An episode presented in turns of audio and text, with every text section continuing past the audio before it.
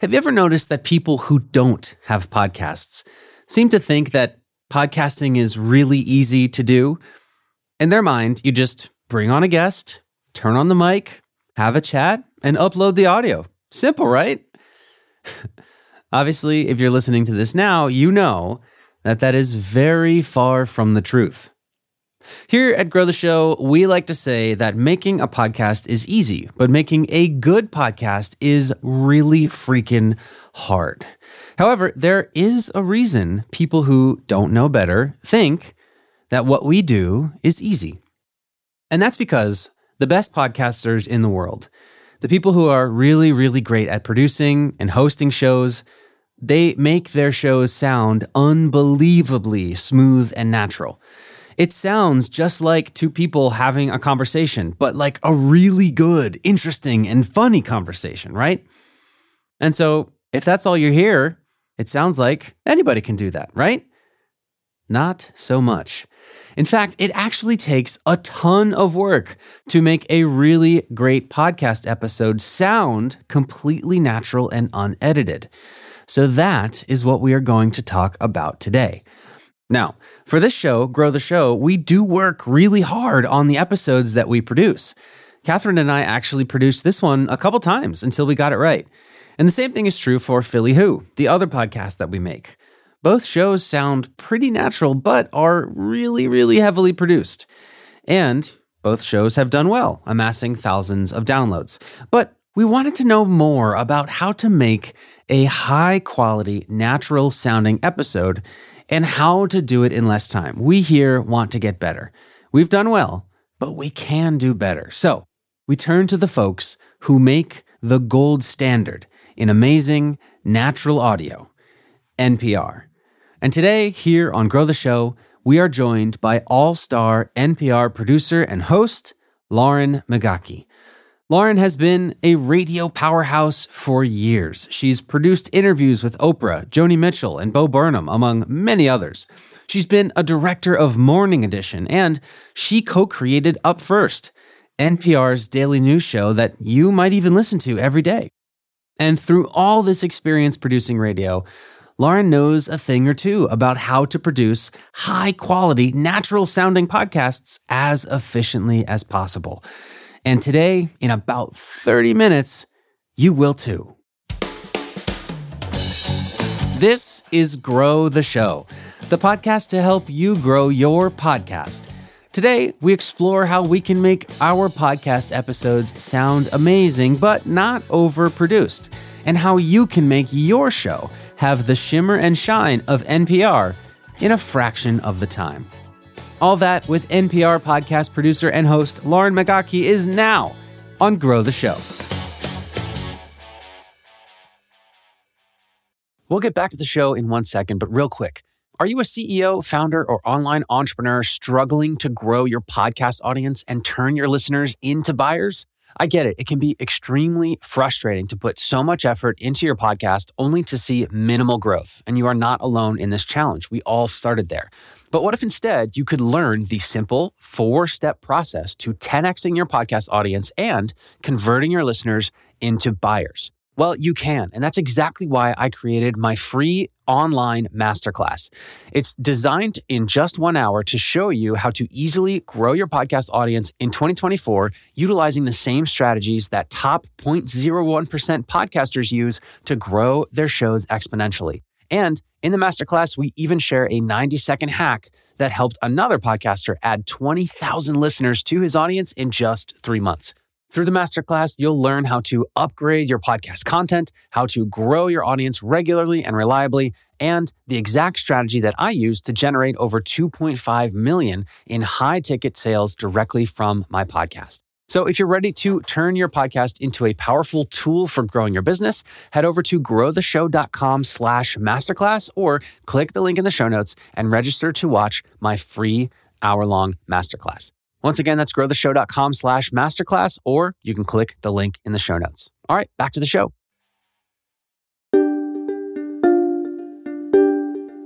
My name is Lauren Migaki. I'm a senior producer at NPR. I wear a lot of hats. I work for the education desk. I occasionally host Life Kit podcasts. and I host a podcast for students about how to make a podcast. We love podcasts about podcasting here at Grow the Show. Lauren went to college at Syracuse University, but for most of her time there, podcasting and radio weren't even on her radar. I had changed my major like seven times. Mm. I was getting to like the cutoff point where like I couldn't change it anymore. I knew I wanted to do something in communications and journalism. And that was the one that like I felt like I was reasonably good at at the time. Eventually, she was convinced to consider radio by one of the biggest voices in podcasting today. My senior year of college, Ira Glass came to our school to talk about radio journalism and making a podcast. And I was just enthralled. I remember he introduced us to all of these characters. He played a lot of audio clips. And he also kind of spoke about how, you know, when you start out at something, you're really bad at it and you can see where you want to be. You know, you have this ideal goal in mind and the stuff that you're making is just crap. And that just really resonated with me as a college student who was still figuring out what Making I was crap. even good at. Um, and so, you know, I felt like this is a medium that allows you to try something and improve and get better. And it's still like very accepting through the whole thing. And from there, I started listening to NPR and like really just fell in love with it. So, although she graduated with a degree in graphic design, Lauren applied for her dream internship at NPR and she got the job. One of my very first assignments was to go through all of the audio of a reporter who was doing a story on young girls who hunt deer. And so it was just hours and hours of listening. She just rolled the whole time on this girl who was sitting in, um, I think it's like a blind, waiting to catch a deer, waiting to sight a deer. And that was a really good, like, beginning, like learning how to listen to a lot, a lot of tape and pick the very best. It's certainly a slog, but I mean, that's, that is the job is just listening constantly. Um, and so it was really fun to both do that and also work with someone who knew what they were doing to build that into a story because sometimes that middle part where something actually gets baked into a story is so ugly and so hard. And so it was really great to get to see that transparently as a young person. What types of things did you learn working with somebody who had been more experienced at the time? Yeah, I mean, she wanted to be really playful with the audio. So, you know, she wanted sound to kind of come out all over the place really creatively and, and like almost whimsically. Mm. Um, and so I think what that kind of taught me early is like, it doesn't have to be this like, here's the news, like official voice from God type announcement. It can be like, oh, and here's a pop of sound here. And, and really, I think someone once taught me sound is a fact. And so, so much of the sound that she was putting in there is stuff that allowed us to set the scene without ever saying anything, right? And so you're saving all this time of like explaining what this girl is doing because you're illustrating it with the audio. It turns out Ira Glass was right. Developing her skills and becoming comfortable with this new form of media takes a lot of time and patience. I feel like when you are starting out in a new field, and especially when you're a young person, you lack so much confidence in the product that you can deliver. I think I turned a corner around the two year mark where I had just spent, you know, 40 hours a week working the overnight shift, working on these interviews and pieces and putting together, you know, stories from reporters who just knew how to tell them so well mm. um, that finally I feel like something clicked.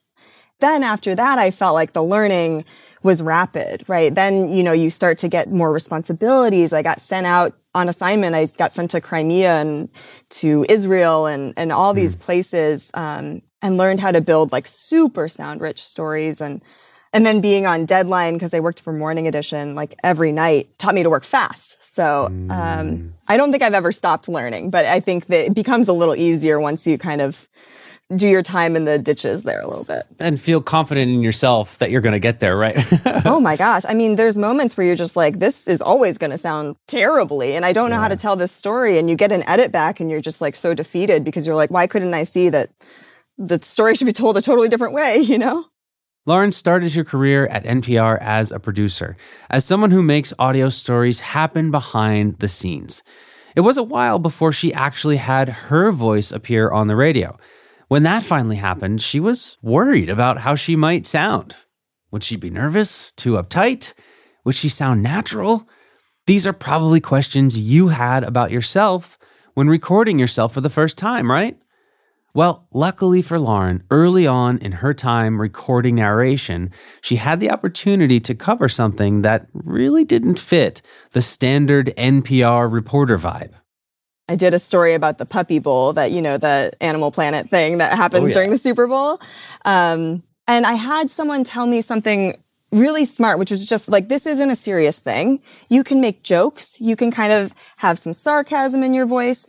And I went to track that to narrate it with a friend that I, I both felt confident in front of, but I trusted their judgment. And she really like helped me nail the like conversational tone of it, right? Because you don't want to sound self-serious in a piece about the puppy bowl. Um, and I, I think I still take those lessons from her, which are like, pretend your mom's in the room or hold the phone up to your ear and pretend that you're just telling this to someone. Lauren spent more time getting experience as a producer and a narrator. Eventually, she started to develop a new show herself. You might have heard of it. The show is called Up First, and it's a quick 10 to 15 minute news program that gets published every morning. There were a couple iterations in the creation of Up First. One was about a year before, before anyone was dreaming about daily news podcasts. We just made a pilot, myself and our former host of Morning Edition, David Greene. And we just, we wanted to hear how it would sound. Um, we tried to have like a more conversational take on it than you would normally hear on like an NPR show. Yeah. Um, that didn't really end up going anywhere, but I think it kind of got the juices flowing. And so about a year later, when the network came to us and said, we want to make this, we spent about three months piloting. Three months might feel like a short amount of time for a lot of us, but for a newsroom that's used to turning over stories every day, it can seem like an eternity. Plus, as I'm sure most of you know, starting a new podcast is hard, even for radio professionals. We knew generally our structure. We knew we had 10 minutes to do it, which is unlike most podcasts. Yeah. We knew we needed to pack in the top news headlines of the day. And we had to have two hosts because I think that there was an idea that because there's so many hosts of Morning Edition, we needed to keep the voices in there varied. Right. It was a hard piloting process just because one day we would try super, super conversational. And it would be like, we would just be having chatter about nothing. And we've all listened to that podcast, right? Where you're like, oh my gosh, get to the point. Right.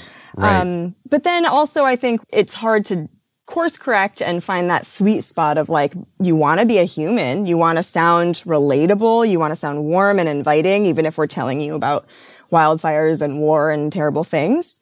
And so, you know, basically every day we would set the clock on how much time we had to make this. We would record it cut it in a couple hours and then mm. send it to a bunch of people to listen to. And and eventually, I mean, you occasionally hear them break format, but we knew that when we were starting out, we had to establish a really strict set of rules because you can have a freeform podcast once you've established the rules, but I don't think you actually get to break that format until you've established yourself and your listener knows you really well. So they tried a bunch of different formats and created a ton of pilot episodes. It was a lot of bad pilots. And I think when I look back at them, they were meandery. They didn't have a directive. Um, they didn't have a promise to the listener. And we would send them to people. And it's actually, it's a vulnerable thing when you send your audio yeah. out, out to someone and trust them to give you kind feedback that is helpful. Um, and you had to figure out what was going to sound best. But giving ourselves that amount of time to just keep playing with it, I think was the saving grace of it. Yeah. How did you know when it was ready? I mean, we set a deadline. It was time. it was. Yeah. I mean, it's that famous Lorne Michaels quote that like the show doesn't go on because it's ready; it goes on because it's Saturday night. Yeah. You know, that is precisely. you have to have something. Now, you might be thinking, this is not how I started my own show. Did I do it wrong? Do I need to start again from scratch? Lauren and I are here to tell you to fear not. Like a lot of other things, there isn't one right way to launch a show. Even NPR doesn't always use the same strategy. I also, um, in my time at Morning Edition, um, briefly did a stint at Pop Culture Happy Hour, which is like a much more chatty podcast about pop culture, obviously. And their origin story is completely different. They basically just started recording episodes and quietly releasing them. Um, hmm. This was back before you would do like a big splashy, like, hey, we're launching something new. And they just sort of put them out into the world and slowly decided what their format was. They essentially did it in public, their piloting right. process. Wow. But it started with like this very loosey goosey thing. And then it, they realized they needed to have individual segments where they talked about, you know, a movie, an album. And by the time it became a bigger thing, they had found their footing. It takes time to find a show's voice. That's why we say find our voice, not decide our voice or choose our voice. Anyway, eventually, Lauren would move on from Up First and move to another part of NPR. I work on the education desk. And a big part of that is that we're often putting stories out into the world, but some of the voices that we hear the least frequently are students' voices. Um, and so we wanted to give students an opportunity to kind of tell us what was going on in their worlds. So we started this contest, a podcast contest, of which there are many, but ours is called the Student Podcast Challenge. And after the first year of it, we realized that we needed to teach people how to do it. Yeah. Because I think it's really intimidating to launch a podcast, especially when you're in fifth grade, perhaps. um, so um, we started putting out episodes that are very digestible about just like how do you even get started. This is what we are all here to find out. So, Lauren has worn a lot of hats over the years. And while she's worked in a lot of different capacities at NPR, pulling good audio, producing shows, reporting, and even developing shows, there is one lesson that she always remembers, regardless of what she's doing. I never forget the listener when I'm making something right because that's the whole point of doing it is to send right. it out into the world and have people enjoy it. Listener first. We say this every episode because it always deserves repeating. But beyond that, we are going to talk about a part of podcast production that can separate good shows from great shows. And that is how to make your episode sound authentic and natural, sort of like you're just chatting with a friend, even though you are putting tons of time and effort into your show. It's sort of like how really amazing dancers make their moves seem effortless, even though there are years of training behind those performances. It takes immense effort to seem effortless. And when it comes to podcasting, sounding natural might be more important than you realize. Having an authentic sounding podcast is the difference between sounding like this, like you're reading a book report out loud for class, and you might be a little tense or nervous, and sounding like this confident, relaxed, and not over rehearsed. The irony of this whole thing is that it can take a lot of work to produce a show that sounds like you didn't put a ton of work in. So let's dive into how to do that now. And no, you probably aren't going to be making really complex, highly, highly produced audio documentaries, much like the talented folks at NPR do. You don't have to, that's not required. But I do think that you'll agree that when I say we can certainly benefit from adopting some of the practices and strategies that Lauren and her colleagues employ to make really, really, really compelling natural audio. So let's jump in.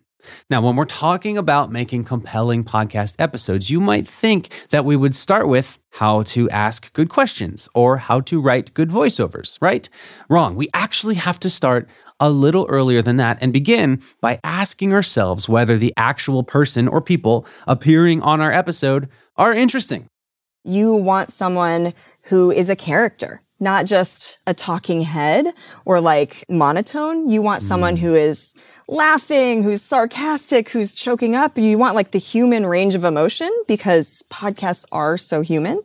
And it's the thing that you can't get from, you know, reading something. You get like this this range of people's voices. And I think when someone hears that and they're connecting with it, they're thinking like, I can relate to this person because they're being so human.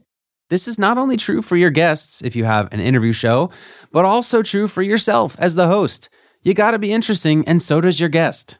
I think the very first thing you do is before you even get into the interview is you do a little research on that person. You're not only researching who they are or what they've done, but also whether they can actually carry a conversation. If you're not sure, search their name in your favorite podcast app and see if they've been on other podcasts before. If so, tune in and see if they can hold your attention. If they're boring or monotonous, inauthentic sounding, you probably shouldn't have them on your show. But if they're interesting, then you move further in your research and start determining what questions to ask them. But as Lauren has learned, you don't want to get too married to the questions you come up with you would write down questions as we all do because our brains can only hold so much information. But then you want to leave room to spread out in those within those questions. So one of the things I do is just listen to a lot of interviewers who I like and respect. Hmm. Um, there was one podcast, I think it was about an art heist, and they interviewed the security guard who was there the night of this heist. And he was like talking about how he was panicking. He thought he was going to die. And he mentioned that like, and, and I started like playing music in my head.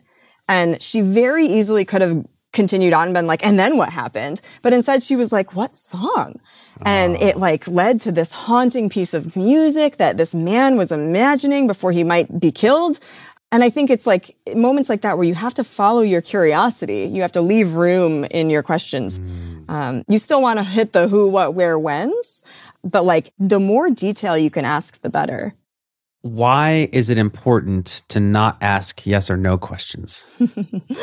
um, I think there's probably a place for yes or no questions, but mostly there's not. I think that you want to first of all, just have open-ended questions so that your guests will say more than yes or no. But also, I think when you're putting things into a yes or no category, you're almost imposing a, a worldview, right? It's like, mm. oh, did you feel panicked? Well, now you're hmm. implying mm. that that person should have felt panicked, um, versus just allowing them to say how they actually felt without any like hints at what you think it might have been. I also think this is where confidence comes into it, right? Because the thing I do is I will ask a question, but then I just won't stop talking. It like I let the question keep going and, and then you're just like, no. That's where writing it down, I think, helps, where you're like, I'm not yeah. going to say any more than this thing. I'm not going to do a two part question. I'm not going right. to ramble after, you know. There's also, I think, a lot to be said about allowing silence, you know, because I do the same thing where I ask a question and then it's, I want to give them like time to think or like just ask the question.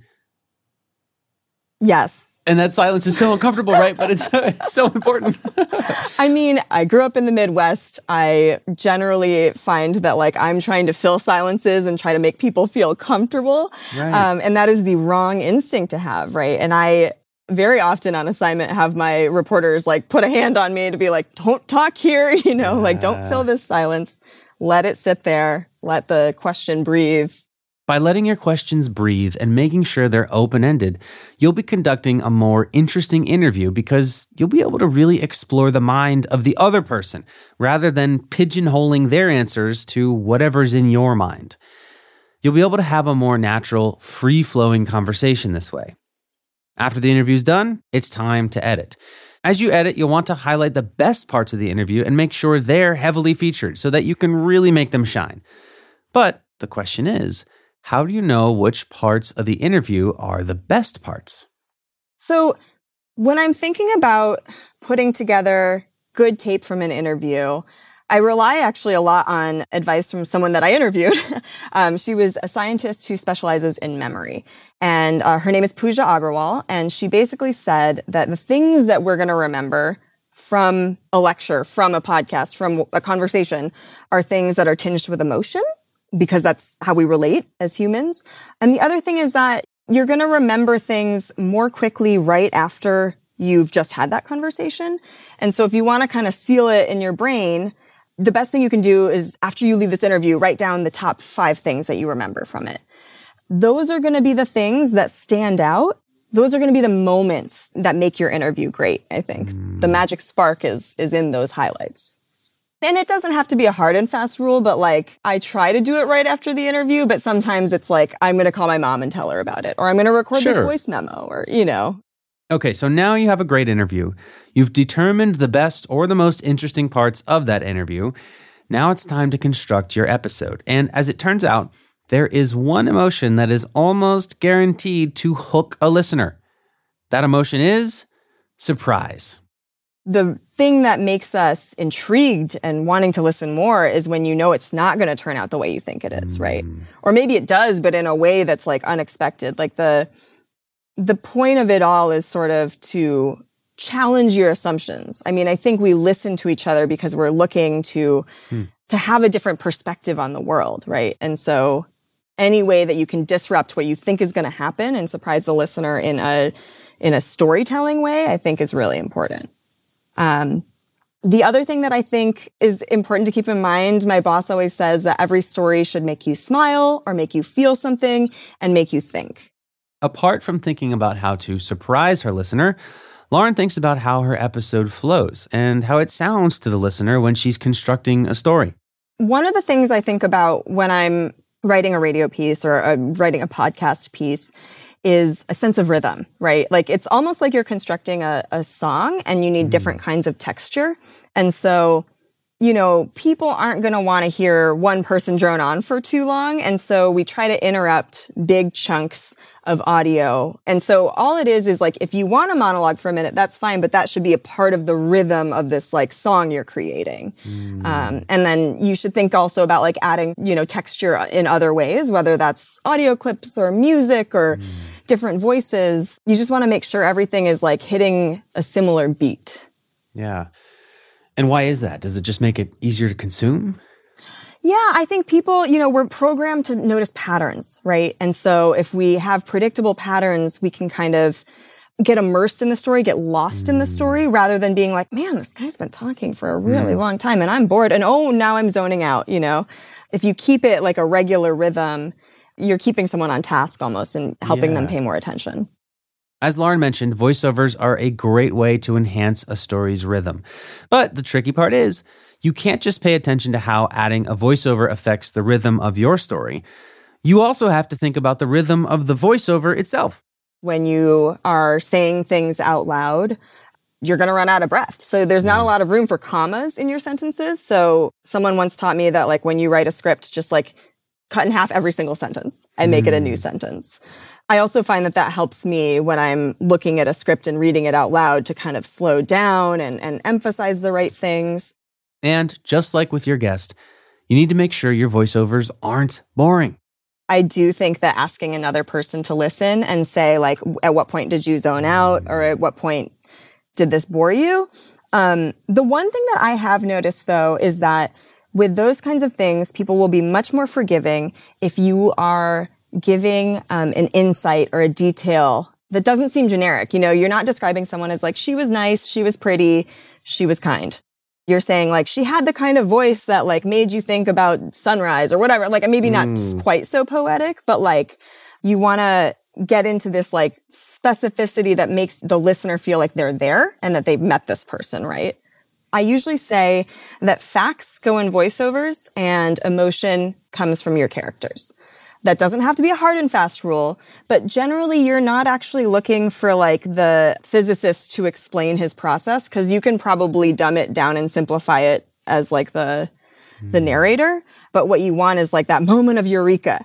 And if you really want your voiceovers to pop, you should work really hard to not work really hard. If you're at a funny part in your script, smile, you know, or like come out of it with a laugh and like our, our point is like trying to sound more human. So just allow right. allow yourself to be yourself as a huge part of it. Right, which is so funny that that's the hardest part because it's what we naturally do all day. But as soon as we start observing it and thinking about it, it all goes out the window. Overthinking is yeah, very very problematic here. I mean, in recent years, we've also introduced some like vocal warm ups with people. And one of my favorites is they ask you to read the things in different voices. So like Minnie Mouse or like your Eeyore, or um, you just do like three or four of them. And really, I don't think it's about how it sounds, but it's about loosening yourself up hmm. to sound like yourself. so, you know, your very serious script about, you know, whatever, um, but do it in a Minnie Mouse voice, you know. Yeah, um, fantastic. I find that that really like it gets me out of my head and helps yeah. me just focus on sounding normal. You want to find your voice. And that, that means both your actual voice, your hosting voice, like you want to sound warm and approachable, but you also want to find the voice of, of how you write and like how you work with people you interview. Um, I think that you can always tell when someone doesn't want to be there. You can always tell when someone doesn't believe in the thing they're saying or when they're kind of phoning it in and just like reading from a piece of paper. I feel like people's BS meter is very strong and they will turn that off the moment they sense that you're just reading or sounding kind of drone like. So I think the most important thing is that you be present and you be interested in the thing because if you aren't, then no one is. And no one's going to get past the front door because you have to make it welcoming at least to start, yeah. to start out. Apart from honing your inner Minnie Mouse, there are other ways to ensure that your voiceovers sound smooth and natural. I kind of have a routine that I go through with people when I'm coaching them on their voiceovers. First thing I would do is I don't know if everyone has printers at home, but if you print your script, you want to underline the words that you mean to emphasize, right? This prevents that like weird newscasty cadence. Mm-hmm. Where you're, you know, you sound like a robot. Um, if you underline those words, you know that you need to like make sure you have emphasis there. The other thing is when you're script writing, sometimes you are writing it in a righty way, but not a talky way. Yeah. Um, and so sometimes even just saying the sentence that you want to convey out loud, those are the words you should be using in your script. Um, so if you're saying them out loud and it doesn't feel right, maybe that has to do with the writing that you want to switch up. And so you want to kind of give it a once over. You want to talk out loud as you're writing this. You're underlining your words. And then when you go to actually lay down the audio, some people will suggest like doing warm ups, like various vocal exercises. Mm. Um, and so anything you can do to make it feel like more like a regular conversation, even if it's like pulling up a picture of your grandma and imagining you're telling it to her. Sometimes it even means having someone in the studio with you or, or your closet with you to be conversational. And then if you can, really, you should enlist a friend to say, Hey, you sound really weird here. And so it sounds to me, correct me if I'm wrong, that you're kind of putting yourself in your listener's shoes. Is that where this comes from? Yeah, I mean, I'm always thinking about like if I play this for my mom or my brother or whoever, like are they going to like this part? You know, if I'm hmm. telling them about it and they're getting bored at a certain part, then like then you know you've got to like trim or you've got to edit it a little bit differently. So, I think when you're first starting to make a show, you're asking for everything, right? You're asking for, does the structure work? Does the writing work? Do I sound okay? Does the tape sound okay? Yeah. I think if you've established your structure, you can kind of do away with some of those questions, but it's, um, am I telling the story in the right order? Very often I am not. Um, mm. And I think someone who has what we call fresh ears is going to rearrange it for you in a more logical way.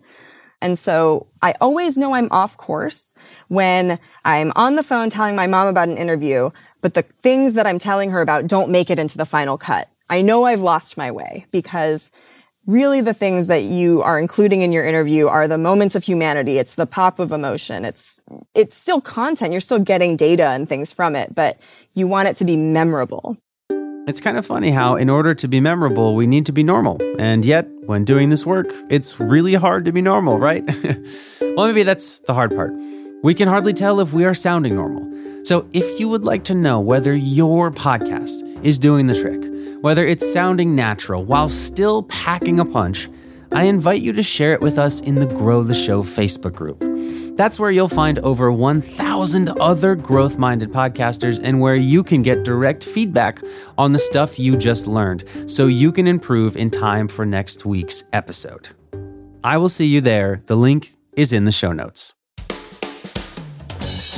Grow the Show is a Q9 production. This episode was written and produced by me and Catherine Nails, with post production by Jeremy Bishop, and a very, very special thanks to Lauren Megaki.